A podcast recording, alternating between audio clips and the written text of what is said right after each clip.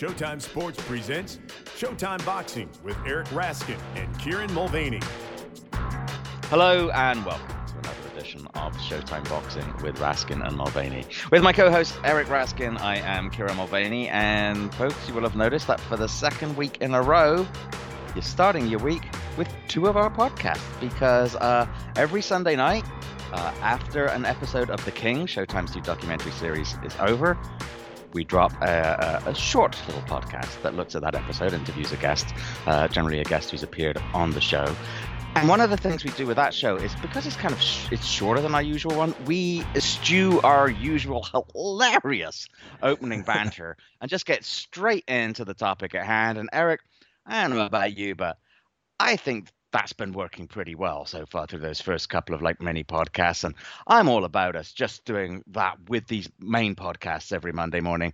No banter no talking back and forth no no just spending time dwelling on unnecessary things or this or on that but just getting straight to the meat of the matter eric. How about yourself? Yeah not a single wasted word. There's definitely something to be said for for not bantering for for getting right into it. Like do people really want to hear us riffing about a topic that might or might not be boxing related? Or do they view that as a, a, waste of a couple of minutes? Although, if you're listening at 2x speed, it's really only wasting one minute of the listener's time for every two minutes we waste. Uh, but yeah, I, I, think maybe this week we should just get right into it. No banter right. at all. Make make this a banter-free zone. No no empty calories. Right. Just all Absolutely. business right from the jump. I mean, I could right now because I record this uh, podcast either in my office or my living room, which on the same side of the house, or the front of my house, mm-hmm. I could spend a lot of time talking about the fact that we're recording this on, on Sunday morning. It's a beautiful day here in Vermont.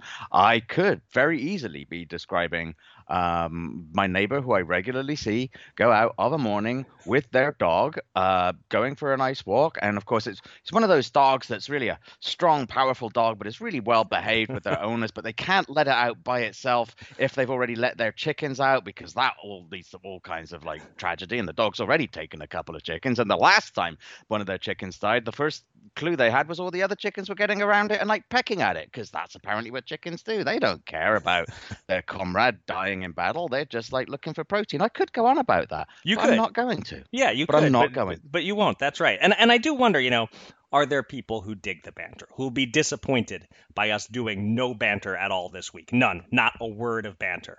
Maybe. Well, maybe. But th- but that's guys. I'm sorry. Right. But it is what it is. We've got to, you know, we're on a mission, man. We are. We're on a mission. We, we are. We're, we get there. If, if we lose a few listeners who love the banter, that's a risk we're willing to take as we so, deliver this banter free opening. So focused, so, so streamlined. Look at us go. On it. I feel I feel like alive, man. I feel alive for the first time in a long time. Yeah. in a very long time. Let's see how long it lasts. Hopefully to the end of the podcast. um, uh, and boy, this week on the podcast, you can understand why we're getting straight to it with no banter. Um, because we're going to preview some fights. Uh, and then when we've previewed some fights, we're going to preview some more fights. And when we're done with that, we're going to preview some more fights. Uh, yeah, Saturday, June 19th is a busy day on the boxing calendar. So we have quite a lot to look forward to with a particular focus on the Showtime triple header. Uh, and we'll be joined by our pal Stephen Breadman Edwards to get his thoughts on those fights, as well as some of the big matchups awaiting later in the summer. Uh, we'll have some news to discuss. Uh, we'll have a tweet of the week. I'll assign Erica's next top five list. And another reason why we just honestly can't delay any further, We've just got to get to it. Uh, we have a new segment called the Money Punch. And, uh, well, you'll just have to stay tuned to find out what that's all about. Uh, but uh, as a reminder, no banter. None. No banter at all. We're getting straight to it. So let's start with an in depth breakdown of the three live bouts that are airing on Showtime Championship Boxing this Saturday night. Yeah, this card comes to us from the Toyota Center in Houston, and the headliner is a local attraction. Middleweight title holder Jermall Charlo, undefeated with 31 wins in 31 fights, 22 knockouts. He's fighting on Showtime for the 12th time, and he comes in as a big favorite over challenger Juan Macias Montiel, who has 22 wins, all by knockout, along with four losses and two draws. Charlo's coming off probably the best win of his career, a tough close but well deserved decision over Sergey Derevyanchenko. And the same is true of Montiel, uh, who in his most recent outing stopped what was left of once dangerous James Kirkland in a single round last December, scoring three knockdowns in less than two minutes. The other notable fight on Montiel's record didn't go as well, however, as he got flattened by Jaime Munguia in violent fashion in the second round in 2017. Uh, Montiel is the nephew of Fernando Montiel. As his record shows, he's a puncher and he's a switch hitter. Uh, as we've acknowledged and even discussed with Stephen Espinoza, on paper, this is the least competitive main event on the Showtime schedule.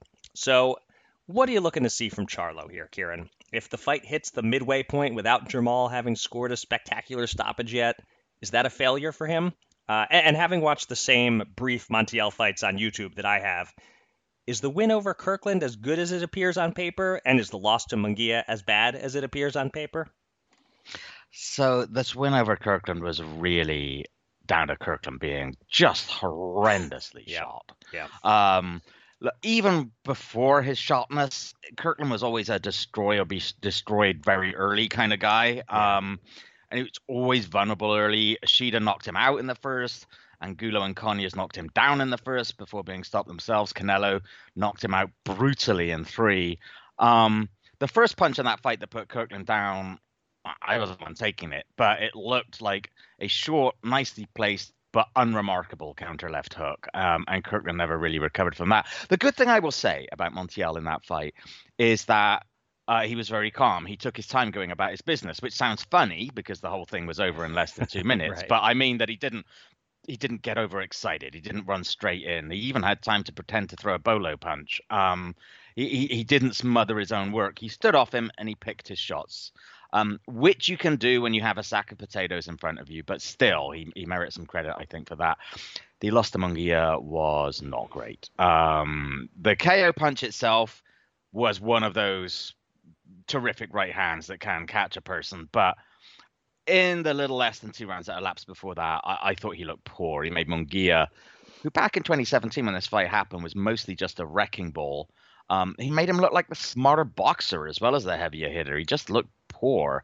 Um, he did claim later, Montiel, that he had not trained properly for that fight, uh, but you know what? That's on him if true. Um, I'm sorry. Like you're a boxer. That's your job. um, I don't think he's a terrible fighter necessarily. Um, he does have a draw with Hugo Centeno, who is also not terrible. Um, but Centeno perhaps reasonably felt aggrieved that he hadn't gotten that win. And by way of comparison, Jermall Charlo blew out Centeno in a couple of rounds. Um, and I think that shows the gulf in talent and ability here. Uh, Montiel's an aggressive pu- puncher. He'll probably look to make the fight. Uh, but that should enable Charlo, I think, to show what he has. Should make this a fairly attractive fight while it lasts. But yeah, Charlo needs to win this, I think, really, and and win it within the distance. This this is a little bit of a layup for him, I think. Um, the knockout itself doesn't need to be spectacular, but I think Charlo needs to look pretty dominant here, and he's going to want to put him away. And I think, particularly as the last time he was in front of his hometown crowd, he was taken 12 Right. by the admittedly tough Brandon Adams in a fight that he dominated. He was like it was like a 120-108 uh, uh, score almost a, completely across the scorecard. But because Adams saw that final bell, I, I think Charlo came away feeling a little disappointed. And the pressure may be on him a little bit here, being back in front of Houston. He'll want a good display here, and this is an opportunity for him to do that. I think. Yeah. Uh, the 10 round co feature is a fight we talked about briefly when it was signed. It's a prospect versus veteran crossroads fight. Uh, we noted back then that it has the potential to be an absolute scorcher, provided the veteran has something left in the tank. Uh, the prospect is Isaac Pitbull Cruz, 21 1 and 1, 15 KOs, just 23 years of age, and emerging really quite suddenly, I'd say, over the last year as a potential force in the lightweight division. Um, he meets former 130 pound belt holder Francisco Vargas, 27, 2 and 2, 19 KOs, 13 years older than Cruz at 36. Both fighters hailing from Mexico City. Uh, Vargas briefly might have held the title of world's most exciting fighter. He was in back to back fights of the year in 2015 and 2016, winning a war over Takashi Miura, for which we were seated next to each other at ringside, and then battling Orlando Salido to a draw uh, the following year. But those wars started to catch up with him. Uh, Vargas lost twice to Miguel Berchelt. And here's a couple of CompuBox stats for you. Uh, Vargas opponents average 24 landed punches per round against him, the most among active fighters, and 20.6 power punches per round, also the most among mm. active fighters. That's not good. Um, do you think, Eric, that this is a fight where we'll know early, perhaps just by the end of the first round, uh, whether Vargas has a chance? And what's the entertainment potential here if Vargas can compete? Are we looking at a possible third fight of the year on his resume here? Uh, on the first question, yeah, I mean, it might not be a fight where we know the outcome for sure after one round, but I think we should have a pretty good idea of whether Vargas is going to be in this thing. Um, now, it could be a Diego Magdaleno situation where he doesn't even get out of the first round, but right. barring that, I think it's critical that Vargas show some of his skills, control the distance a little, use his legs, not get roughed up and busted up, really buck those CompuBox trends that you cited because yeah. if he's getting hit with 20 power punches around from Cruz, he's unlikely to last long. Yeah. Uh, the reality is I think Vargas wants it not to look much like a fight of the year. Um, Jose yeah. Jose Matias Romero had success against Cruz by jabbing a lot, being somewhat defensive, clinching a lot, making it ugly. That's not really Francisco Vargas's mo, but he yeah. does have some skills when he chooses to use them. He he just he has to be extremely disciplined in this fight, and also along the way land some big shots to keep Cruz honest uh, if if he's going to win if this is going to be a fight of the year contender, I think it's probably in the form of a brief wild war, uh, mm. a, a hmm. Hagler Hearns or a Zepeda Baranchyk, just two guys slugging it out until somebody, probably Vargas, uh, crumbles mm. in, in six rounds or fewer. Um, but I, I'm looking forward to this one. It should be fun if Francisco Vargas's skin or chin don't quickly betray him. Mm. Um, and opening the show, also a 10 rounder, in the loaded 122 pound division, two good young fighters trying to bounce back from their first career losses. Somebody's one has got to go. Uh, it's Angelo Leo, 20 and 1, 9 KOs, coming off a competitive but lopsided decision defeat to the outstanding Stephen Fulton, meeting Aaron Alameda, who's 25 and 1 with 13 knockouts, last seen going the distance unsuccessfully in something of a chess match against Luis Nery. Alameda, though naturally right handed, fights out of a southpaw stance. That shouldn't be a big problem for Leo, as he's faced southpaws in four of his last eight fights. Uh, both of these guys are 27 years old, entering their primes. I love this fight in that it feels like a pivot point for both men in terms of the direction of the rest of their careers. Win this one, and you're a contender lose it and you're something of an also ran. Uh, and it shapes mm. up as a clash of styles. Um, so, Kieran, give your thoughts on those styles and what each fighter will be looking to do here. And then let's transition into the predictions. Uh, you're up 32 to 31 in our picks competition, so wrap this up by giving me your pick on this fight. Yeah, sure. Look, it, it is like you mentioned. It's it's an interesting style matchup. I think we know reasonably well what to expect from Leo. Uh, he's going to look to set the pace, set the distance um, of the fight from the very beginning, um, or at least as early as he can. He's going to look to come forward. He's going to want to put on pressure, and more than anything, he's going to look to just launch an unrelenting body attack. Um, yeah. You know, Alameda, somewhat like Leo, is a high output boxer, but that's sort of where the similarities end. Um, he is much more of a boxer. He's going to want to work off of his jab much more than Leo. Um, he's going to try to attempt to keep Leo at range the problem with that is that Leo actually has a longer reach than him, and so that's really tough when you're the guy who's the boxer who wants to keep the the marauding brawler at distance, and and the marauding brawler has longer arms than you. That does make for potentially a pretty difficult uh, night for Alameda. Um, I actually wouldn't be surprised if Alameda starts reasonably well. So did Tramaine Williams against uh, Leo, let's not right. forget. And he might actually be up on points after a couple of rounds, you know, three rounds or so. I could see him maybe initially maybe able to keep Leo a little bit off balance, a little bit a little bit at distance um, as Leo sort of starts to get on track. Um, but Leo's going to keep coming, and he's going to keep coming. And the fact that Alameda is probably going to try to throw a lot of punches to keep him at distance, it's going to open up space for Leo. Uh, Leo's gradually going to start reeling him in. By round five or six, it'll be even. By about round nine, Alameda may well be really feeling the impacts, and I think we'll be seeing his punch output st- dropping quite considerably. Um, I think this probably does go the distance. Um, I think Leo will feel the clear winner and be the clear winner, but maybe because of some of those early rounds from Alameda, and maybe Alameda, you know, who does have good stamina, will, will pull one or two out later on. I think that that means the scorecards, while accurate, will feel closer than the feel of the fight, if you know what I mean. And I think we're probably looking at about like a 96, 94 right. uh, kind of scoreline over over 10 rounds. It's going to be that kind of thing that because I think Leo will have taken a lot of those latter rounds, it'll feel like it should have been more, but actually that's going to be a fairly accurate reflection. But it will be a unanimous decision win for Angelo Leo.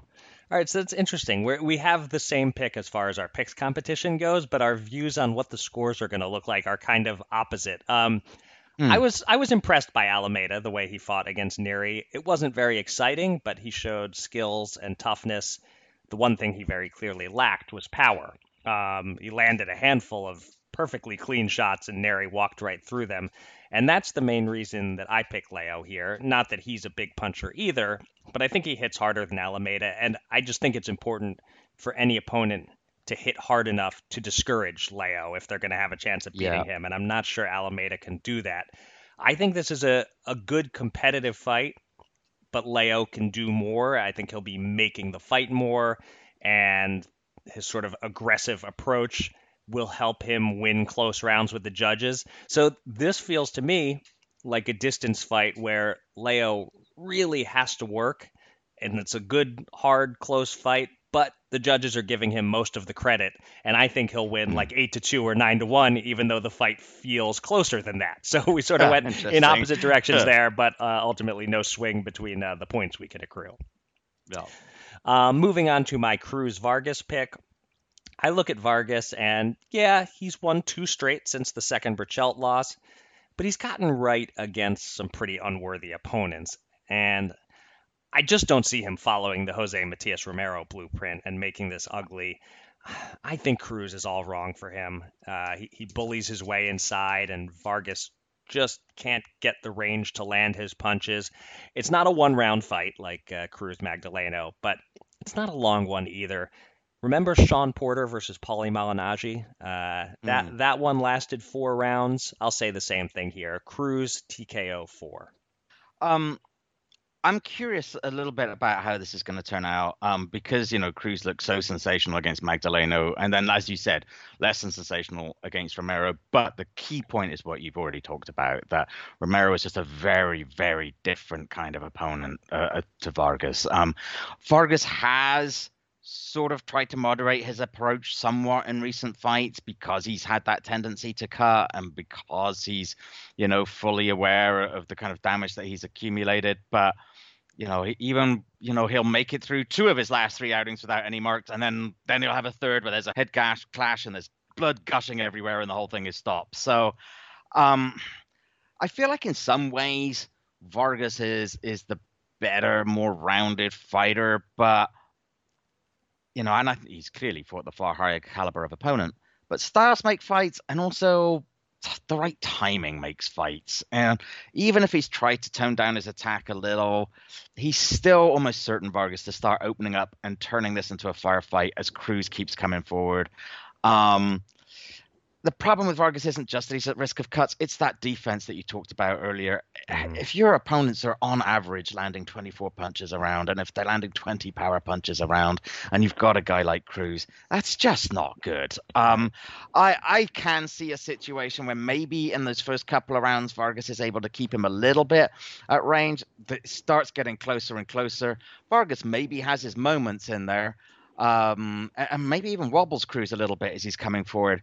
But at the end of the day, I just I love Francisco Vargas, but there are a lot of miles on his odometer, and I think probably that the odometer is going to click over a little bit more in around round six. Okay. That's when I think Cruz is going to score the stoppage there. Uh, so that brings us to the main event, which on paper, uh, as you mentioned previously, uh, the weakest of the main events during a very strong Showtime summer run. And I think it's the most one sided fight on this card. Um, as I mentioned earlier, Charlo's going to be disappointed if this fight goes too far. Um, you should make the note that the Munguia fight was both Montiel's only stoppage and indeed the only time he's been down. Um, by the same token, Munguia is the only opponent close to an actual world caliber fighter that he's faced. Um, and you could argue that he's the closest in terms of style, size, and strength to Charlo. Uh, Charlo should just simply be far too many levels ahead of Montiel here. And not only that, but I don't think Montiel has the style or the defensive nous to really sort of limit or avoid the kind of punishment that Charlo's going to want to mete out. He doesn't work much behind the jab. He isn't that active. Um, and perhaps more importantly, on average, opponents land 43% of their power punches against him. Um, this all should be meat and drink to Charlo. I, I, just think it's a question of how long he takes. Charlo is not often a go in there and blow somebody away inside a round kind of a guy. Uh, I still see him softening up with the jab and slowly cranking it up, but I do think he gets him out of there in round six. I've never heard a fight compared to meat and drink before. I, I love your little uh, British sayings that I've never heard at any point in my life. That's a good. That's a that's a brand new one to me. Meat and drink. Yep, there you go. So, uh, yeah, you know, I, I, asked you earlier about those two quick fights on Montiel's record, and uh, I, I, agreed with one of your opinions, not not totally in agreement on the other. Um, I totally agree that the Kirkland win didn't mean much or, or, or prove much, um, but I thought the Munguia loss wasn't quite as bad as it sounds on paper. That he was doing okay in that fight, uh, and then he got caught, and, and that was that. It was notable though that he was very easy to find. Um, and, and he's he's not super athletic, not much upper body movement. He's physically a bit stiff, and that all adds up to a disaster against Jermall Charlo. Um, so you you had uh, KO six for both of the the last two fights, is that right? You are correct, sir. Okay, uh, so um, if I'm right about Cruz Vargas, which I had as KO four, and this fight, we could get to bed nice and early, Kieran. Um, Uh, you know, assuming we're willing to watch uh, all the other various fight cards uh, on DVR Sunday morning. Uh, if we're just watching Showtime, right. we can get to bed nice and early because right. I'm actually, uh, I'll cut your six in half. I'm saying Charlo okay. in three that, that, that would work for me. I would be okay with surrendering some points there. So no offense, Mr. Montiel, but there you go. Um, as noted at the top of the show, uh, and as you just alluded to, Saturday is a busy night in the boxing world. Four other televised cards happening. Uh, the most notable is in Miami. It's a Triller pay-per-view. They pay big money at purse bid for Teofimo Lopez's mandatory lightweight title defense against George Kambosos Jr. Uh, also on the card, a women's super middleweight title fight between Franchón Crews Dezurn and Elin Cederroos, and a heavyweight bout between Michael Hunter and Mike Wilson. Uh, but let me just get your thoughts on the main event. Um, Lopez clearly one of the brightest rising stars in boxing. Um, he's already a pound for pounder off that upset win over Vasily Lomachenko. Does Kambosos have any chance here of knocking him off course? I highly doubt it. Um, we know Teofimo is among the elite fighters in the sport. He can box, he can punch. He has the kind of talent that when he wins 10 rounds to 2 against Masayoshi Nakatani, we're disappointed and and we ask yeah. what the hell was wrong with Teo. Kambosos, he's a fringe contender. He, he, won a close one over Lee Selby. Before that, a split decision over a 36 year old Mickey Bey. I just don't think he's anywhere near Lopez's level, and he has no experience fighting at this level either. Um, Jim Lampley is coming back to call one of the best young fighters around but mm-hmm. he's not calling a particularly good fight, in my view. Um, I have to say, if if I'm purchasing this, it's more to hear Lampley and to see how he fits into a Triller production than it is for the fights. Yeah. Um, there's an ESPN card Saturday, headlined by someone even higher than Lopez on most pound for pound lists, as bantamweight force Naoya the Monster Inoue takes on Michael Hot and Spicy Dasmariñas of the Philippines. uh, plus, Mikaela Mayer meets Erica Farinas, and the card includes an interesting featherweight fight between Isaac Dogboe and Adam Lopez.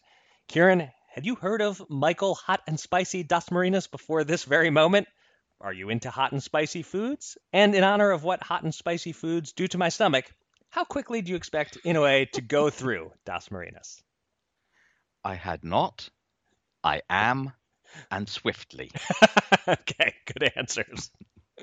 um, look, Dasmariñas, from what I've seen of him, can hit. Uh, he has real power, you know, behind his uh, southpaw left hand. In no way you'll be wary of that, but he seems to be a fairly squared up boxer at times. He holds his hands a smidgen lower than you'd want for someone who's facing the monster. He hasn't faced anyone like the monster. Uh, it's hard for me to see Inoue being overly troubled here. Yeah. Um, two other cards still to mention. Still they come on DAZN from El Paso, Texas. Jaime Munguia, who we've already talked about, does finally indeed have a replacement opponent for Maciej Sulecki. It's quite a good one, actually. It's Kamil Szeremeta, uh, last seen losing to Gennady Golovkin. In the co-feature on that card, Bektemir Bekbuli Melikuziev takes on the just evergreen Gabe Rosado, it seems. Uh, and here we pause. And one of these things, folks, is not like the other. um, on an integrated sports pay per view from Guadalajara, Mexico, because God help us, boxing is just getting worse and worse. It's a six round exhibition between Julio Cesar Chavez Sr. and Hector Camacho Jr. An eight round non exhibition between Julio Cesar Chavez Jr. and Anderson Silva, which we did promise each other we wouldn't mention again on this podcast. but here we are. Uh, Eric, anything you want to comment on between those two cards? We're nothing if not promise breakers. I had forgotten that we had promised that. You're you're right. Oh well. Um, I hope Chavez Senior and Camacho Junior make a little money for themselves and or yeah. raise a little money for worthy charities maybe. Yep. Um, but that is a uh, that's a pay me to view fight, not a pay per view. I, I, seriously don't think I'm sitting through that for less than a hundred bucks. Um, right. Chavez Jr. versus Silva. As it gets closer, it's just enough of a weird circus freak show that I have a teeny tiny bit of interest. But again, not paying money for it. But if it was free and put in front of me, eh, I might check it out. Um, the DAZN card, now those are real fights. Not great yes. fights, but but they are real fights. Um, I think Szeremeta is about the best you could expect them to get from Munguia on late notice. And I would think he'll do a little better in this fight than he did against Golovkin. And given how close Gabe Rosado ran Daniel Jacobs, I guess he's a step up for Beck. Um, but Beck has yet to lose a round in his career. He's pretty good. Uh, Rosado, I know he made us look bad for writing him off against Jacobs, but um, I guess I don't learn my lesson. Uh, I'm writing off his chances in this one. You want to um, provide your Venmo account information in case people do want to send you a hundred dollars or more to sit through Chavez Jr. that's a, that's a hey listen uh, let I should start taking up some kind of uh, do, pile of donations. If it gets high enough yeah sure I'll watch it. There you go. Uh, all right um, it's time for the new segment that Kieran teased at the top of the show the money punch. Now what activity combines punching and money betting on boxing, of course. Uh, in the Money Punch, Kieran and I will each give our best bet of the week, our favorite boxing bet out there. Uh, a few disclaimers. First, sports betting is legal and regulated in some states, but not all, in some countries, but not all. So make sure you know what's allowed where you live if you're choosing to actually place boxing bets. Second, we are not a tout surface. We're not guaranteeing winners. We're just giving you our opinions. Uh, and third, we record this podcast on Sundays usually, and unfortunately, a lot of odds for Saturday fights don't come out until Thursday or Friday, right before the fight. So we might be a bit limited in the options. Uh, so in some cases, we might target bets we like in theory without knowing yet what the actual odds are. Uh, so with that all out of the way, let's get to our best bets for this coming week. Uh, and mine, I'm looking for the round props on Charlo Montiel. Uh, they won't come out until late in the week. We don't know the numbers yet. Uh, but mm-hmm. you heard me pick Charlo by KO3 earlier. If that exact round ends up posting at like plus 500 or better, 5 to 1 or better, that's worth a flyer. I'd say have a little fun, bet like 20 bucks and have a shot at winning $100 or more if the exact round comes in. Uh, but I think my preferred bet here is actually to take a group of rounds with Charlo. Different sports books will let you group pairs of rounds or groups of three mm. rounds, four rounds, or even six rounds. If I can find Charlo by KO in rounds one through six, uh, which would cover both of our picks on that one, um, if I can find that at even money or better, I'm jumping on it. Um, so I'll, I'll, be keeping an eye out for those props when they're released. I might not get odds that good though. I'm, that might be a little ambitious to think I could get even money on anywhere in the first half of the fight. Might be that I have to lay 150 to win 100 or even more than that. And in that case, um, might just have to gamble just a bit uh, more than that and go with like rounds one to four. That that might appeal to me if there's a good number on that. So I'm, I'm keeping an eye out for all those numbers because I do expect Charlo to take care of business at home and not waste a whole lot of time. Uh, how about you? Uh, hmm. where, where's your money going? Your, your, theoretical money, anyway.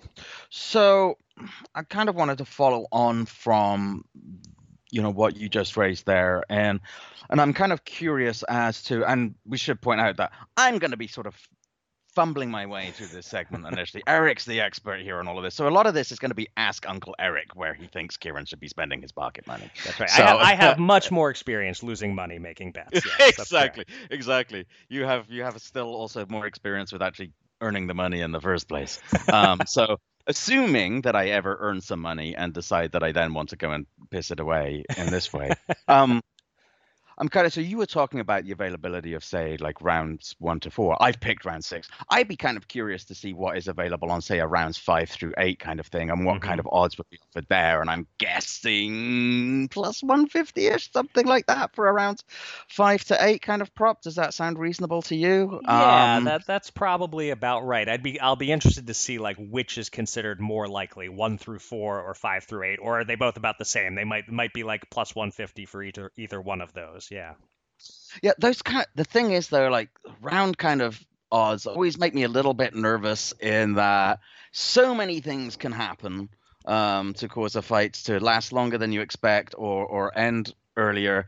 How many times do we nail it? We can sometimes get close, but mm. um, and it always feels to me like the odds are often good enough to make you think about it, but when you do think about it, they're rarely actually good enough to compel me to put some money down. Right. Um, which is a sign, of course, that the bookmakers are doing a good job. Exactly. But, uh, but that might be what I would look at for something like this. Um, I, I wanted to throw another one past you um, for one of the non-Showtime fights uh, for the Lopez Kambosos matchup. I have seen already posted about plus 1700 for a draw. And, you know, sometimes we talk about draws as being just worth a punt um, because the odds are disproportionate and draws do happen. And, and, not that I think necessarily that Kambosos has what it takes to get Lopez to the scorecards and make it a draw. But I'm thinking that if technical draws are included in here, it is boxing and anything can happen. And if I was just going to say, you know what, screw it, take my money, and there's always a chance, man, that I'm going to get quite a bit of money back. What do you think about something like a plus 1700 for a draw, generally speaking, and in this particular matchup? So you're right to point out that the the technical draw aspect adds a little value to it because I I almost think that's a little more realistic realistic option in this fight. That it's more likely that around round five, six, seven, or something. There's a head clash and they have to go to the cards, right. and uh, gee, it's even three rounds apiece at that point, and we get a technical draw. That seems a little more realistic to me with this matchup than the chance of it going the full 12 and being close enough uh, to to end up with with the judges split on it. Um, 17 to 1 is sort of on the lower end of where you tend to see oh, draws oh, for, for at least for a 12 round fight. The shorter the fight, the lower the, you know, an, an eight rounder, uh, sure. you won't get that high a price on a draw. But a 12 round fight, it's anywhere from about 16 to 1 to 24, 25 to 1. So this is on the lower end. I don't think it's great value, especially for a fight that doesn't feel like it's a dead even kind of matchup. Those are the ones right. I'm usually looking to bet the draw. If I see 18 to 1 or 20 to 1 on a fight where I'm really struggling to pick a winner, that's where it feels like, hey, you know, 5 bucks at 20 to 1 to win 100, that's a, that gives you a fun sweat. This one, eh, I don't I don't quite think the value is there on this one. Mm, okay. Well, we'll see later in the week what else opens up, but at the moment, I think, especially given all the different fights that are out there, there's nothing super exciting that I've seen so far. No, it's a bit of a tricky week to have started this segment because all of the early odds that are posted on basically the main events only on these cards are not fights that are real close on paper. I'm right. hoping in, in future weeks when we have a, a fight that's closer to even money, there will be some more betting options early in the week. Right. Okay. Well, we will keep an eye out for those. All right. But let's turn now to somebody else who likes to have a wee flutter from mm. now every so often. Uh, he is a regular and a favorite of listeners to the podcast. And he really needs no further introduction at this stage. So let's just go right ahead and welcome Stephen Breadman Edwards. Bread, welcome back to the podcast. Hey guys, how you doing? We're good, doing all right. Good. Yeah. Uh, and we're we're coming up on a, a big boxing weekend. Uh, Saturday, June 19th. Boxing fans have no shortage of options. Uh, a lot of top fighters in action. And we, of course, want to get your opinions on the Showtime triple header from Houston. Uh, Jermall Charlo is headlining as a huge favorite in his hometown against Juan Macias Montiel. On paper, it shouldn't be a tough fight for Jermall, um, but there can be extra pressures and distractions when you're at home, and it can be hard to get up for a fight. Everyone is telling you you're going to win easily. So, from your perspective, any concerns about Charlo getting tripped up, and and and how tough is a trainer's job when there's potential for a letdown like that? Um, I've been through that before. You know, it kind of all depends on the fighter. Some fighters kind of can put themselves in the mental state where they just don't allow themselves to um overlook an opponent and come in the ring, you know, um, with like sort of a dismissive attitude. Uh, and it's not really like the physical training; it's the perception that they have of the opponent, mm-hmm. and it doesn't allow you to be as sharp as you need to be. Um, I've been watching Jermall for a while though, and to be honest, I've never seen him have that kind of night right. where you look at him and be like, "What the hell happened to him in this fight?" He had he's been pretty consistent with his approach and the way he fights, and you know you know, even with guys that are outmatched, you know, he's kind of still, you know, pretty much the same guy. So um, I really don't think that um, that he's going to have that issue. I mean, it's the first time for everything, but from from watching him throughout his career, he hasn't had that kind of like really really bad night against an overmatched mm-hmm. opponent. So I, I think he'll be fine. Yeah, you're you're right. About the closest I can think of to a letdown is just him having a close, tough fight with Matt Korobov, and and that's far from a letdown. That was just a bit of a close fight. You're right. I can't really think of a time that Jermall just didn't quite yeah, look like himself. he he he, ha- he hasn't had one, you know, and you know that that that matters. You know, mm-hmm. like you know, kind of ever when you don't fight often, if you have those kind of nights two or three times, it kind of gets stuck with you. Mm-hmm. But if you look at his career, he's pretty he's pretty much been even across the board. I don't think Korobov was an off night. I just think that was, you know, he was a last minute replacement. Right. Uh, and he can fight. Yeah. you know, he's a really, really good fighter. And he, um, you know, he's a, he had an outstanding amateur career, and he just did some things that um, Jermall really, um, you know, really wasn't um, used to, and uh, he just gave him trouble. Uh, having trouble with a guy and having off nights a little different. Right. Right. Um, the co-feature is Isaac Cruz against Francisco Vargas, and I'm sure you remember well as we do Vargas's run as, as one of the most exciting fighters around a few years back. But how much do you think mm-hmm. he has left, and and how far do you think that Cruz can go uh, as the short, straight-ahead pressure fighter that he is? Um, I don't know. I've seen Cruz fight a couple times, and he's been a little bit hot and cold. Mm-hmm. mm-hmm. You know, like I've seen him fight, and I'm like, whoa, he's good. Then I've seen him fight again, and I'm like, you know, he he he doesn't give me the appearance of that what he gave me before. Yeah. So um, I kind of got to reserve my opinion. I want to see some more uh, on Cruz. That's the that's the real real short guy. I think he knocked out um, Magdaleno, if I'm not mistaken. That's right. Yeah, that's right. Yes, yes, he looked awesome in that fight, and in his next fight, he just looked, you know, he was just okay. So um, I got to see you know, fighters are, you know, sometimes they could just be having a uh, a bad night or you know, like a tough training camp. So I got to kind of see. Uh, Vargas, you know, he's unfortunately had some really really tough fights, so you don't know how much he has in the tank. So right now, I probably would favor Cruz, but um, you know, I would like to see the fight. Yeah. I think uh, I think Cruz will probably stop him late. So Vargas, uh, if I remember correctly, he's, he's been having some issues with his skin busting up pretty bad. Exactly. Yep. Yep. Yep. That's yep. that's plagued him uh, throughout parts of his career. Yeah. Yep. Um, so the the opening bout is, is one that I really like. It's uh, Angelo Leo versus Aaron Alameda. They're both guys stepping up here and taking a tough fight, coming right off their first losses. Um, Leo, of course, lost to Stephen Fulton, and Alameda lost to Luis Nery, both over the 12 round distance. Were either of those losses troubling to you in any way, or, or are they good learning experiences and you could see either of these fighters still having a bright future? Yes, both of them, especially okay. Leo. He performed well. Uh, yeah. I know Stephen Fulton. Stephen Fulton could fight. There's no shame in that loss at all. Right. Mm-hmm you know, that's just sometimes the ball doesn't bounce your way. But uh, Leo performed really well versus Fulton. Fulton just was a little bit better than that and turned into career best performance. But um, you know, I think Leo, I think Leo can be a champion again. Okay.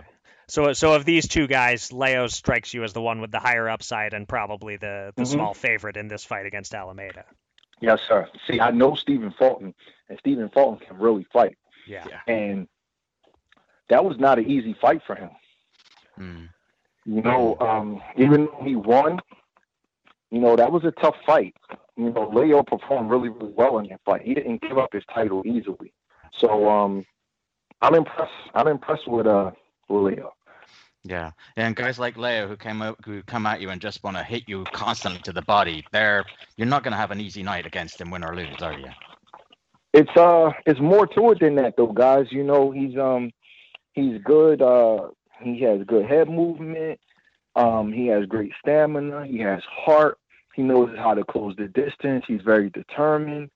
Um, he can fight. Mm-hmm. You know, mm-hmm. uh, he's improved a lot. I watched him earlier in his career, and I was just like lukewarm on him. And then when I saw him after that, I'm like, whoa, this guy is good. He can fight. I'm very impressed with him. Okay. Um, looking ahead one more week, Gervonta Davis jumps up from 130 pounds to 140 to face Mario Barrios. Um, given that he's short even for junior lightweight, do you think Gervonta is going to be able to excel at junior welter? And, and any particular thoughts on this Barrios matchup for him stylistically? I think that's a great fight. Yeah. I honestly do. I think it's a great fight. Not a good fight. I think it's a great fight.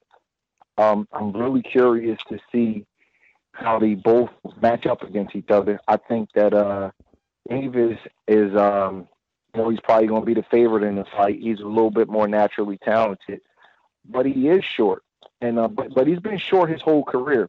Mm. And sometimes when the guy is short, right, he's so used to being a shorter guy that he knows how to sort of um, overcome that and and sort of like you know contort his body in different ways where he can um, overcome some of the things that he has to as far as being a shorter guy in the ring. So I don't really think, you know, it's as big a deal as people like make it out to be. Like, oh my God, he's giving up. I think in this fight he's giving up about seven inches, but you know he's been doing that his whole career. So it's not, you know, it's it's it's not that big of a deal, and walks around really really big, you know. So now he gets to not burn calories and not cut into his muscle and you know, I mean, he looks to be a guy that was getting up to 170 something pounds, making 130. So now he'll be sharper and more relaxed, and you know, he, his body won't be so stressed out. So um, even though I think that Barrios has some advantages, you still got to look at it. All of these guys are fighting really, really. They're coming down really too far than what any doctor would recommend right. you come down and take a punch. Right. You know, like nobody can say that, but you don't ever recommend the athlete lose 35 pounds and take a punch to the head. You know what I mean? It's, it's counterproductive in any, you know, any phys- uh, professional in sports science will tell you that that's not, you know, what boxers are doing are counterproductive. In football, you gain weight and you put muscle mass on yeah. to take punishment to your body. Boxing is the only sport where you lose weight to do it. So um, from that aspect, I do think that the weight, you know, will be a factor. And this is the first time that uh, Davis is fighting the guy, you know, puncher. You know, Gamboa can punch, but he's a little bit older. So I think that Mario can punch, and he's a young guy in his prime like Davis. So I do think that that will be a factor. I think it's going to be a great fight, though. Mario's tall, but he doesn't have the longest arms in the world, and height and length are a little different. If you look at him, he doesn't have like a, a huge reach. Uh, I think it's like 71 inches, which is about 5'11. But Mario's really about 6'1. I've been around him. Uh, so, um, you know, that's a, uh, you know, that'll be interesting. But Davis understands how to fight tall guys. A lot of times guys reach down and hit him in his body or hit him in certain places, and he knows how to shoot shots over the top. So this is a great fight. You know, I'm more excited for this fight than a lot of people. A lot of people think that Davis is going to um, smoke him, but I think this is a very competitive fight. And if Mario does not get caught with something big early, um, I wouldn't be surprised if he uh, upset Davis. I think he has to uh, be really careful though early with reaching down below and Davis bringing something over the top and clipping him. I think mm-hmm. that's his big dilemma in this fight. Yeah, it's interesting. Uh, just the, the with the height difference, and you sort of think of that the it plays to the taller guy's advantage. He can keep him on the outside and all that. But I, am remembering Lennox Lewis used to talk about how he kind of he sometimes hated fighting much shorter guys because you, you, couldn't. It wasn't hard to get their chin. You were hitting the top of their head. It's just a different angle that you're going to. So uh, even the tall a tall guy like Barrios, there are certain stylistic things that fighting a shorter guy like Gervonta uh, pre- present challenges to him that he's not used to. You know what? I'm gonna tell you guys. I probably shouldn't be saying this out loud, but I'll say it anyway. I, neither one of them are my fighters. Guys worry about fighting tall, but the thing you should worry about is fighting long. Mm-hmm. Being longer and being taller is different. Guys stand up high when they're tall, right? And if you don't have the proper movement or you don't have the proper reaction time, then what you are is a big target for a sharpshooter like Gervonta Davis. But if you get down in your legs and you spread your legs a little bit and your arms are long and you extend your arms, you would rather be long than you would be tall. So you have fighters like Erislandy Lara who aren't tall, but he has the reach of a person that's like six three. I think his reach is like 75 inches. So he's long. He can touch you from farther away. So you would rather be longer than taller. Hmm. So right. Mario has to understand that he can't be standing straight up in the air because he'll be a big target. And that kid will hit him in his chin and the fight will be over with. He has to get down in his legs and make himself long so Tank will have to reach for punches and fall off balance. That makes sense to you guys? Yeah. People 100%. repeat this all the time. Like, um, you got to fight tall. You got to fight tall. You have to fight long. Mm. You're not touching something above your head. You're touching something in front of you. Mm. So how far you are away from it matters much more than how tall you stand over top of it. It's not a basketball game, it's a boxing match. So you're hitting somebody in front of you. So how tall you stand doesn't matter. You become a bigger target. You give the person a bigger shooting target if they're shooting at you. What you want to do is to be long. Mario has to understand the difference in height and length. I would rather be 5'10 with a freaking 76 inch reach than to be six one with the 72, 71 inch reach. You understand what I'm saying? Because you're longer. So Lara's only about five eight or five nine, but he has a 75 inch reach, which is the reach of a person that's six three. So people are wondering why he has the ability to outbox guys, and he appears to be short, but they're not counting his length. Floyd Mayweather has been deceiving people for years about his length. Floyd Mayweather has freakish long arms. So he's only five eight, but his reach is 72 inches. So he has the same reach as some junior middleweights, and he was he had that reach as a 130 pounder. So his arm length is a lot longer than what people ever realized. So that's why he was such an exceptional fighter from the outside. Not the only reason, because obviously he has the skills and the reflexes. But he, it, people looked at Floyd as being a short fighter, but his height didn't matter. It was his length. So in this case, Mario doesn't have freakishly long arms for his height, but he does have the length factor. He has to make sure he fights long and not tall. He doesn't want to be a big target for Tank. He doesn't Tank Tank will hit him with the overhand left and knock him out cold if Mario, you know, does not recognize the difference between fighting long and tall. And if he does, Tank has a fight on his hands. This is not going to be an easy fight if Mario can get a groove not get clipped with nothing early, and make Tank respect him. This is going to be a tough fight. Mm-hmm. All right. Yeah, it's going to be really fascinating to see that one play out. Um, one of the biggest fights of the summer comes in August when Errol Spence meets 42 year old Manny Pacquiao. Kieran and I were both a bit surprised by this in the sense that, other than money, uh, we're, we're not quite sure what's in it for Pacquiao. He's never shied away from a challenge, certainly. But in your view, is this more brave or foolish? Uh, do, do you give Manny a, a, better chance of pulling the upset than, than the two of us do? That's a good question. Um, uh, I, I, I judge fights on this. Like I say, if it fights 50 50, 60 40, I think this fight's about 65 35 in Earl Spence's favor. Mm-hmm. Okay. I believe that um, I believe that he's a little bit too young, a little too long. I believe that his um his ability to uh use his jab and keep Manny Pacquiao at length will be the difference in the fight. But I don't believe that Manny is like completely over his head. Okay. You know, I don't believe that like Earl is like like so far ahead of him as far as where they are, where Manny has absolutely no shot to win this fight. I don't believe that either. I believe that Manny has a shot, but I don't believe he will win.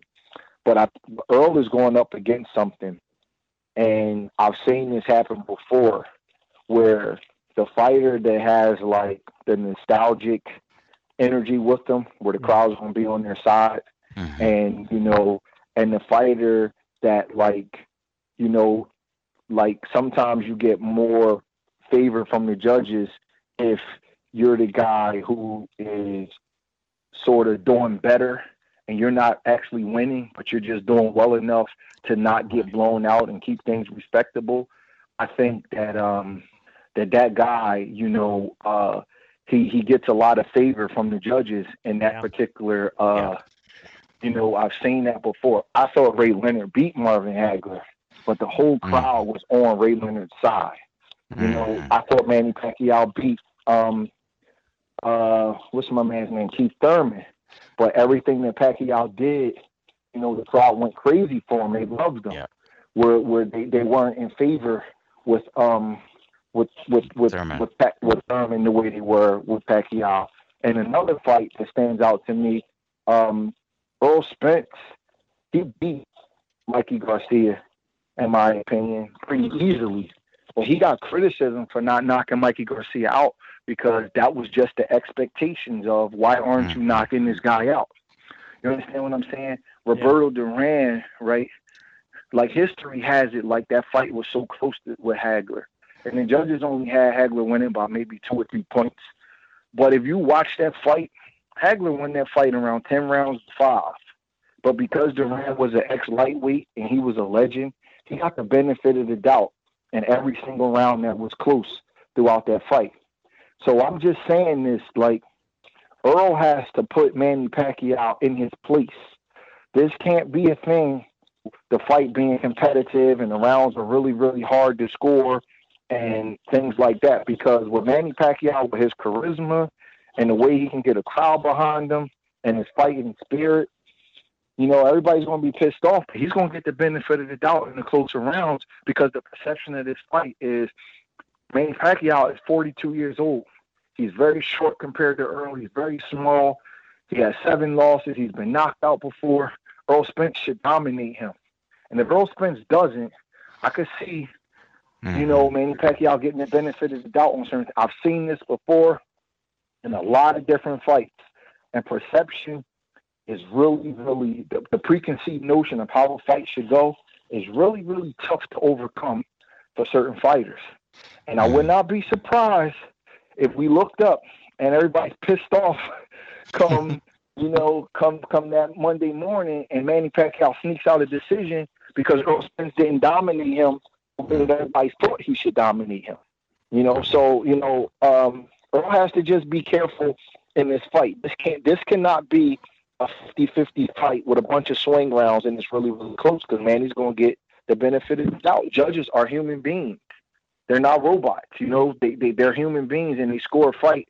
You know, they may score a fight a little bit differently than the way we think that they should score them. And there's been some bad decisions. Don't get me wrong, But a lot of times when you're sitting there in that crowd and everybody's going crazy over every single punch, that's hard to overcome. Yeah. You know, and the big this fight reminds me of Duran and Hagler. I'm telling you, you guys get a chance to watch that fight. I love Roberto Duran. He's one of my favorite fighters ever. But Hagler should not have had to win rounds mm. 13, 14, and 15 to win the fight. Mm. He shouldn't have to win it. I'm telling you, he shouldn't have had to go through all that to win the fight. So Earl has to be, unfortunately, he has to be a little bit more dominant, in my opinion, than than than, than what's fair because of how this fight is perceived. Gotcha. Um, so you've mentioned Duran and Hagler and Leonard. So let's finish with that. Um, we know that you've watched The Kings, the four-part series on Showtime, because we saw you tweeting about Duran's. Um, how should we put this? Uh, innovative training for his fight with Hearns. Um, and those who haven't seen that, that's still one week away. Um, we'd love to get your thoughts, basically, first of all, just generally on the series and what you thought of it. Uh, well, I lived through it, so you know, it's like when you live through those times, you know, it's kind of like it's just awesome to kind of like relive and you know see everything that happened and you know the perspective of the producers. I thought it was great. I uh, binge watched it. I watched them one through four. Um, you know, Leonard's my favorite fighter. Uh, Duran is a guy who I bought his whole lightweight reign on DVD, oh, and obviously, you know, um, Hearns and uh, and Hagler are monsters. They're great fighters. So um, those are guys that I've been watching and uh, you know just reading about for years. I watched their careers as they as they went. You know, so it's not a thing where somebody's like telling me about them and I got to watch them on YouTube. I actually watched them. I thought it was good. You know, the political stuff. You know, I could have did without it, but I understand why they put it in there because that was the sign of the times and the economics of the country and all of those things matter when when you're talking about those fights because um like for example Hearns you know I know people out Detroit. And you know Detroit was a you know was a major urban hub in the 80s with drugs and you know it was a really really popular city. You know now Atlanta is really popular and then Detroit was really popular. And the fact that um you know people were really betting their houses on Hearns. Mm-hmm. You know, that just just imagine that. You know, just imagine you bet your house on a fighter and he loses.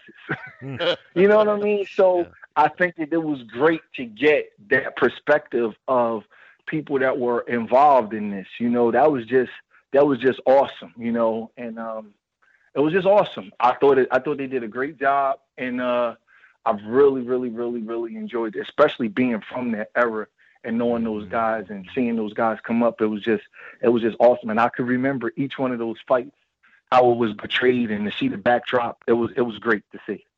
Yeah, we've talked a lot about how they did some amazing job of finding some great video that n- neither of us had seen before, like interviews and backroom stuff and all of that kind of stuff. That I figured even for someone who knows it pretty well, you know, there's new stuff in there, right? Yeah, yeah, yeah, yeah. It was just like some of the interaction between um I like the interaction between uh, Emanuel Steward and um, Angelo Dundee. Yep. Yeah. You know, yeah. you know, you know, Steward. His guy was kind of chasing the fight, and uh, you know, Dundee had the the the main star and Ray Leonard. You know, so I loved that interaction. It it was just awesome. Yeah. It was it was great to see, and uh, it, you, you just can't you can't beat that. What, what, what they did, and um, you know, for the '80s boxing and things like that, you just can't beat what what those guys did, man. And it was just uh, it was just it was just great to watch. I mean, it brought back a lot of good times for me as a young guy watching fights and um, different things like that. It was really really good to see. Right. Hope a lot of these new wave boxing fans get a chance to to check it out, man. Because some of these guys think boxing started when they started watching boxing and drives yep. me crazy. right. you know, so hopefully they get a chance to look at it and understand that boxing was around way before 2012 when they started watching fights. yeah, I'm I'm trying to convince my my wife and kids who are not boxing fans. I'm trying to convince them to watch the documentary series because I think that they'll really enjoy it, regardless of whether they're into the boxing aspect going in and know all the fighters and all that stuff. And so I'm I'm going to tell him it has the Breadman seal of approval. Maybe that'll push him over the edge and convince him to oh, watch it. man, that was that was awesome. When Duran said that, I literally like spit my my water out when I was watching. I couldn't believe he said that when he was training for her. Yep. I'm yep. like, this guy's an animal. he he had himself a good time. Yeah, he got his head knocked off for it, but I guess it was worth it to him, man. Duran's crazy, man. yeah. yeah, indeed. Hey, Bread, thanks as always for joining us. It's always great to have you on, and your, your analysis was great. Really, really appreciated it. Appreciate that, guys. Thank you for having me.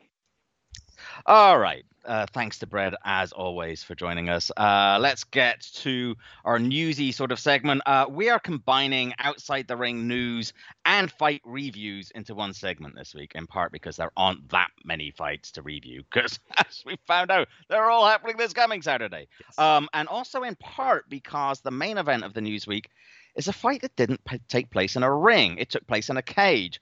Boxing's GOAT Claressa Shields made her MMA debut Thursday night in Atlantic City against Brittney Elkin, who came in with a record of three and six. And we saw Shields do something we're not used to seeing her do come very close to losing. Yeah. Uh, she came much closer to losing this fight than any boxing match, as she spent most of the first two rounds trying to survive, frankly, and to escape with her back on the canvas. But she toughed it out and rallied to win by stoppage in the third and final round. And you could tell how much it meant to her. She exulted in victory far more than I've seen her do in any yeah. uh, after any box out.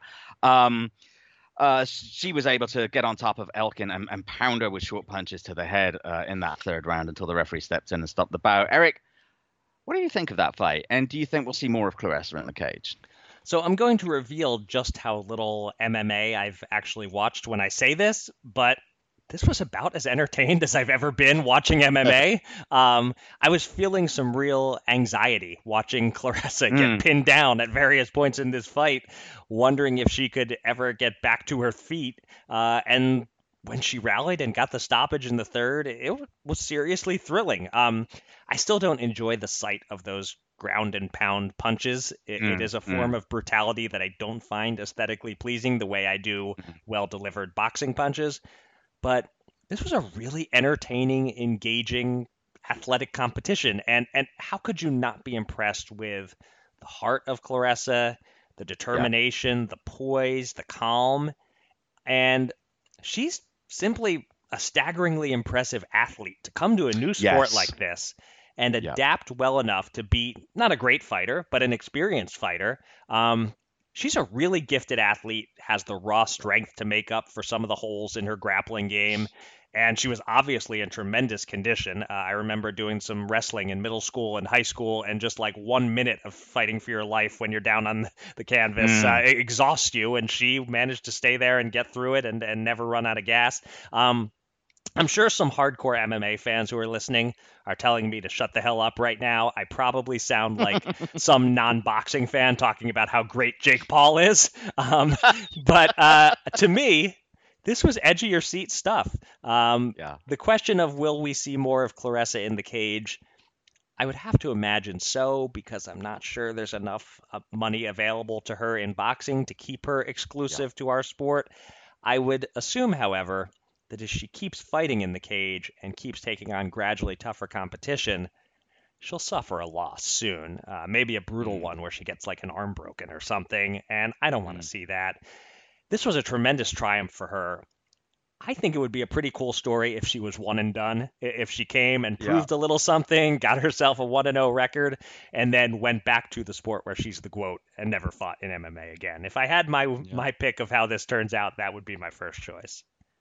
Yeah, I think with Claressa, knowing her a little bit, I just think she likes to fight. Yeah. And um, I think she's looking for a challenge. And I don't think she minds being pushed to the limit in MMA because she's not getting pushed to the limit in boxing.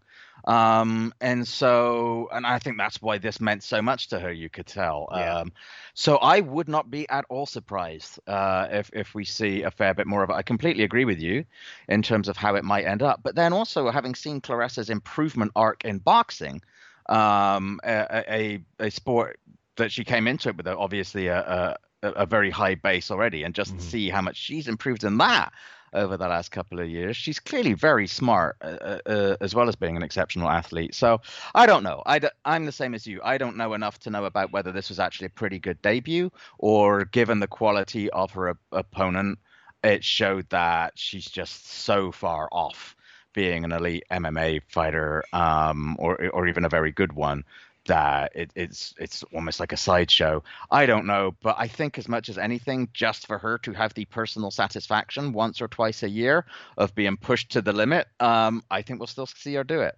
Yeah, yeah, I think you're right. Um, only one uh, notable boxing match to discuss from this past week, uh, and it was a more notable fight going in than coming out. Uh, Shakur Stevenson mm. remained undefeated, moving to 16 and 0 with eight KOs, with a shutout decision win over Jeremiah Nakathila, scoring a knockdown in round four and winning 120 to 107 on all cards. This was not an entertaining fight. Uh, so, with the win, Kieran does Stevenson perhaps move further away from securing a big fight at 130 pounds than he was coming in? You know, is the risk reward ratio in facing him even worse now after this fight?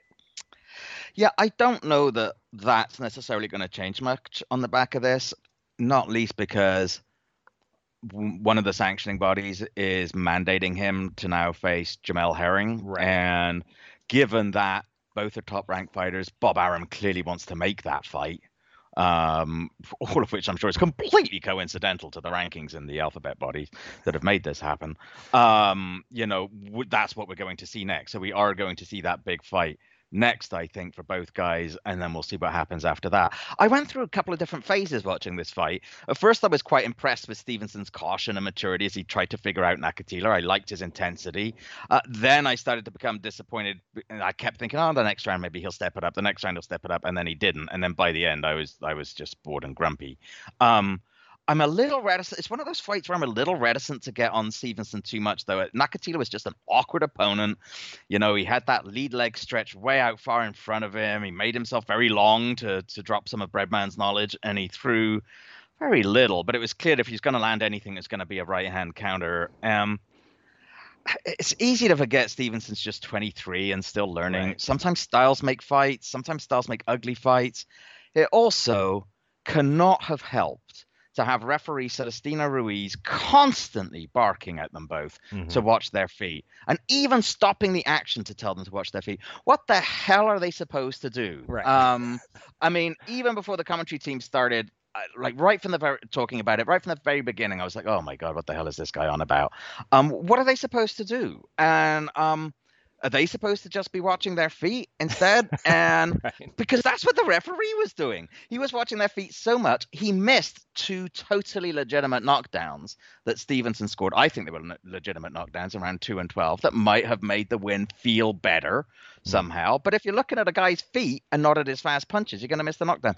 I thought I thought the ref had a terrible night that did not help the fight at all. Honestly, I kind of half expected I was going to go into some kind of seizure and wake up as just some big dolt who could only say "watch feet, watch feet" for years, and it and it would be a long time before people realized that that this guy had like walked back into my past and and, and influenced me. Um, uh, yeah, sorry, terrible, terrible night for, for the referee. I thought there. Um, yeah, I was. I'll just I'll just add that threatening to take a point for stepping oh on feet God, accidentally. Exactly. That that is a new one. Never seen that before. Hope to never see it again. Yeah. Unbelievable. All right, uh, back to outside the ring news items, uh, here's what's on our undercard this week. Um, various sources are reporting that Anthony Joshua against Alexander Usyk is almost done for September 25th at Tottenham Hotspur Stadium.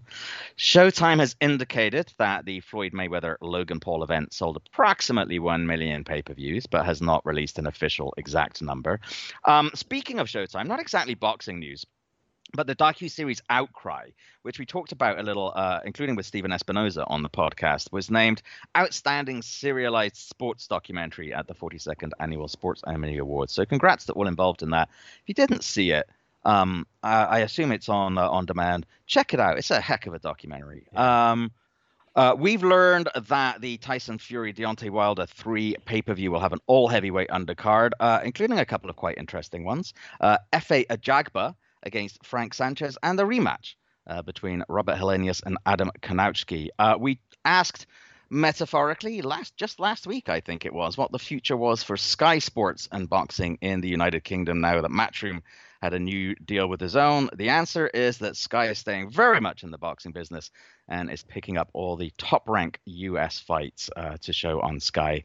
Uh, I think that's a four year contract that those guys have signed. And lastly, sad news. Uh, Kirkland Laing, the Jamaican born British fighter, best known for scoring the 1982 upset of the year over Roberto Duran, died last week at age 66. He'd reportedly been unwell for a while. His career record was 43 12 and 1 with 24 KOs. He held both the British welterweight title and the European welterweight title. If you're watching uh, the Kings series um, episodically on linear, in next week you will see discussion of Laing's victory over Duran, and in it you ha- we have Duran's former trainer Ray Arcel basically saying, you know, who was this Kirk Laing guy? I could have beaten him. Anybody could have beaten him. And that was actually a little bit unfair. Lang was well mm. known for being a very gifted boxer who just did not have the application to make the most of it. He would, after the Duran fight, he disappeared. He drank and and boozed and and uh, womanized his his way through the money that he earned from that. Um, you know that he was renowned for being extremely talented and highly mercurial, and that sort of the dichotomy was explained both in the fact that he was known as the gifted one and had 12 defeats in his career. yeah. um, Eric, thoughts on any of these items? So Matt Christie of Boxing News wrote a very good obit on Laing um, and yeah, I didn't really know his story much, but uh, he goes into how he was plagued by drug problems and and that mm was a played a big role in keeping him far short of fulfilling his potential. Seems it was a surprise to many that he even lived to 66. Um, but as you mm. said, he does make it into the King's docu series in the third episode, so that's something. Um, Ajagba Sanchez, uh, I find that fight very interesting, and I favor mm-hmm. Sanchez there. I, I, think that's a classic case of the big raw puncher likely getting taken to school. Um, following on from from our money punch segment earlier, if Sanchez happens to end up listed as the underdog there, I'm definitely betting him. Mm-hmm. Um, mm-hmm. Hitting some of the other stuff, a well earned win for Outcry, uh, and I hope the Kings get some Sports Emmy love next year. Yes. I think it might.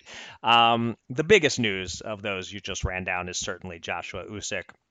There seems to be a groundswell of social media hipsters picking Usyk to score the upset and spoil Fury Joshua. And at first I was like, ah, shut up, hipsters. And then I thought about it more. They're not crazy to make that pick. Uh, I'm not quite there yet. I'm not picking it myself, but it would be par for the course for this cursed sport that a judge yep. ruling Fury has to face Wilder manages to prevent us from ever seeing this $150 million fight. Styles make fights, and in the fight between the sport of boxing and Murphy's Law, Murphy's Law is just a brutal matchup for our fair sport. yeah, that's right. Excellent. Excellent. That said, shut up boxing hipsters is a very good default setting and i'm not going to discourage you from moving away from that perhaps i'll, I'll clip I'll, I'll clip out me saying that and uh, drop that in somewhere as a soundbite in the future yeah. there you go, there you go. Uh, okay it is time for the tweet of the week uh, i'm picking it and this isn't so much a brilliant or clever tweet as it is a great conversation starter tweet. Uh, it comes from a former Ring Theory subscriber, so you know he's good people, uh, at TylerBox12, uh, often an entertaining Twitter follow. He tweeted on Tuesday, I would pay money to see one of the Paul brothers fight Chocolatito. I'm serious. And you start thinking about that. It is a fascinating thought experiment. At what point does yep. the size difference supersede the boxing skill difference? You know, with a great very old retired fighter in Mayweather giving away 30 to 40 pounds, he's still able to win fairly comfortably. What mm-hmm. about a less great, but still rather great fighter who's old but not as old? And he's giving away like 80 pounds. Is that a fight the Paul brother wins? I just love the thought experiment. Uh, what do you think? Does Chocolatito versus a YouTuber intrigue you, or are we pushing the circus fight thing a little too far now? I kind of love it because Chocolatito would come in like he wouldn't do what Mayweather did. He wouldn't, you know, just use it as a glorified sparring session. Um, uh, Chocolatito would come in to kind of take the guy's head off. He might end up having to take the guy's balls off because that's as far as yes. he can reach. Yes. But either way, that would be fine. I would be perfectly fine with watching that, and it would be an excellent. It would do I think what Mayweather Paul didn't, and win or lose, so great would be the size difference that it would really underline the difference between being a big, strong, athletic guy and being a real professional boxer. Um, so there you go. Come in, Chocolatito. Come save us. yes, but he has to actually win the fight. If he gets knocked out by a right. Paul brother, then it ruins the whole thing. Right. He might actually get to stand on a step stool periodically. that would be fair. Or Paul, uh, Paul has to fight on his knees, something like that. Yeah. Yeah. Okay. Yeah. something like that. Just, just to, just to even it up. You know, just, right. just for the hell. I mean, what the hell do these people who are watching who are going to buy that pay per view know? Oh, is that fair? Does that happen all the time? Oh yeah, all the time. Yeah, that's standard all practice. Yep. Yeah. Yep. Totally standard. Yep. Yep. So there you go. All right, let's finish the show with your next top five assignment. And I am going to return a favor here, Eric. Uh, I'm going to place a ball on a tee and let you have a little swing at it. Um, last time around, you asked me to make the case for Miguel Cotto Hall of Famer, as Cotto is not presently in the Hall, but is surely on the bubble and likely to be voted in at some point. Cotto, of course, is my favorite fighter, at least during the time that I've been covering fights. Your favorite fighter, Arturo Gatti, is already in the hall, but it is fair to say that those damn boxing hipsters again weren't necessarily entirely happy with that. Um, there might have been a bit of harumphing. Does Arturo Gatti belong in the Hall of Fame based purely, purely on the standard of his opposition? Well, here you go.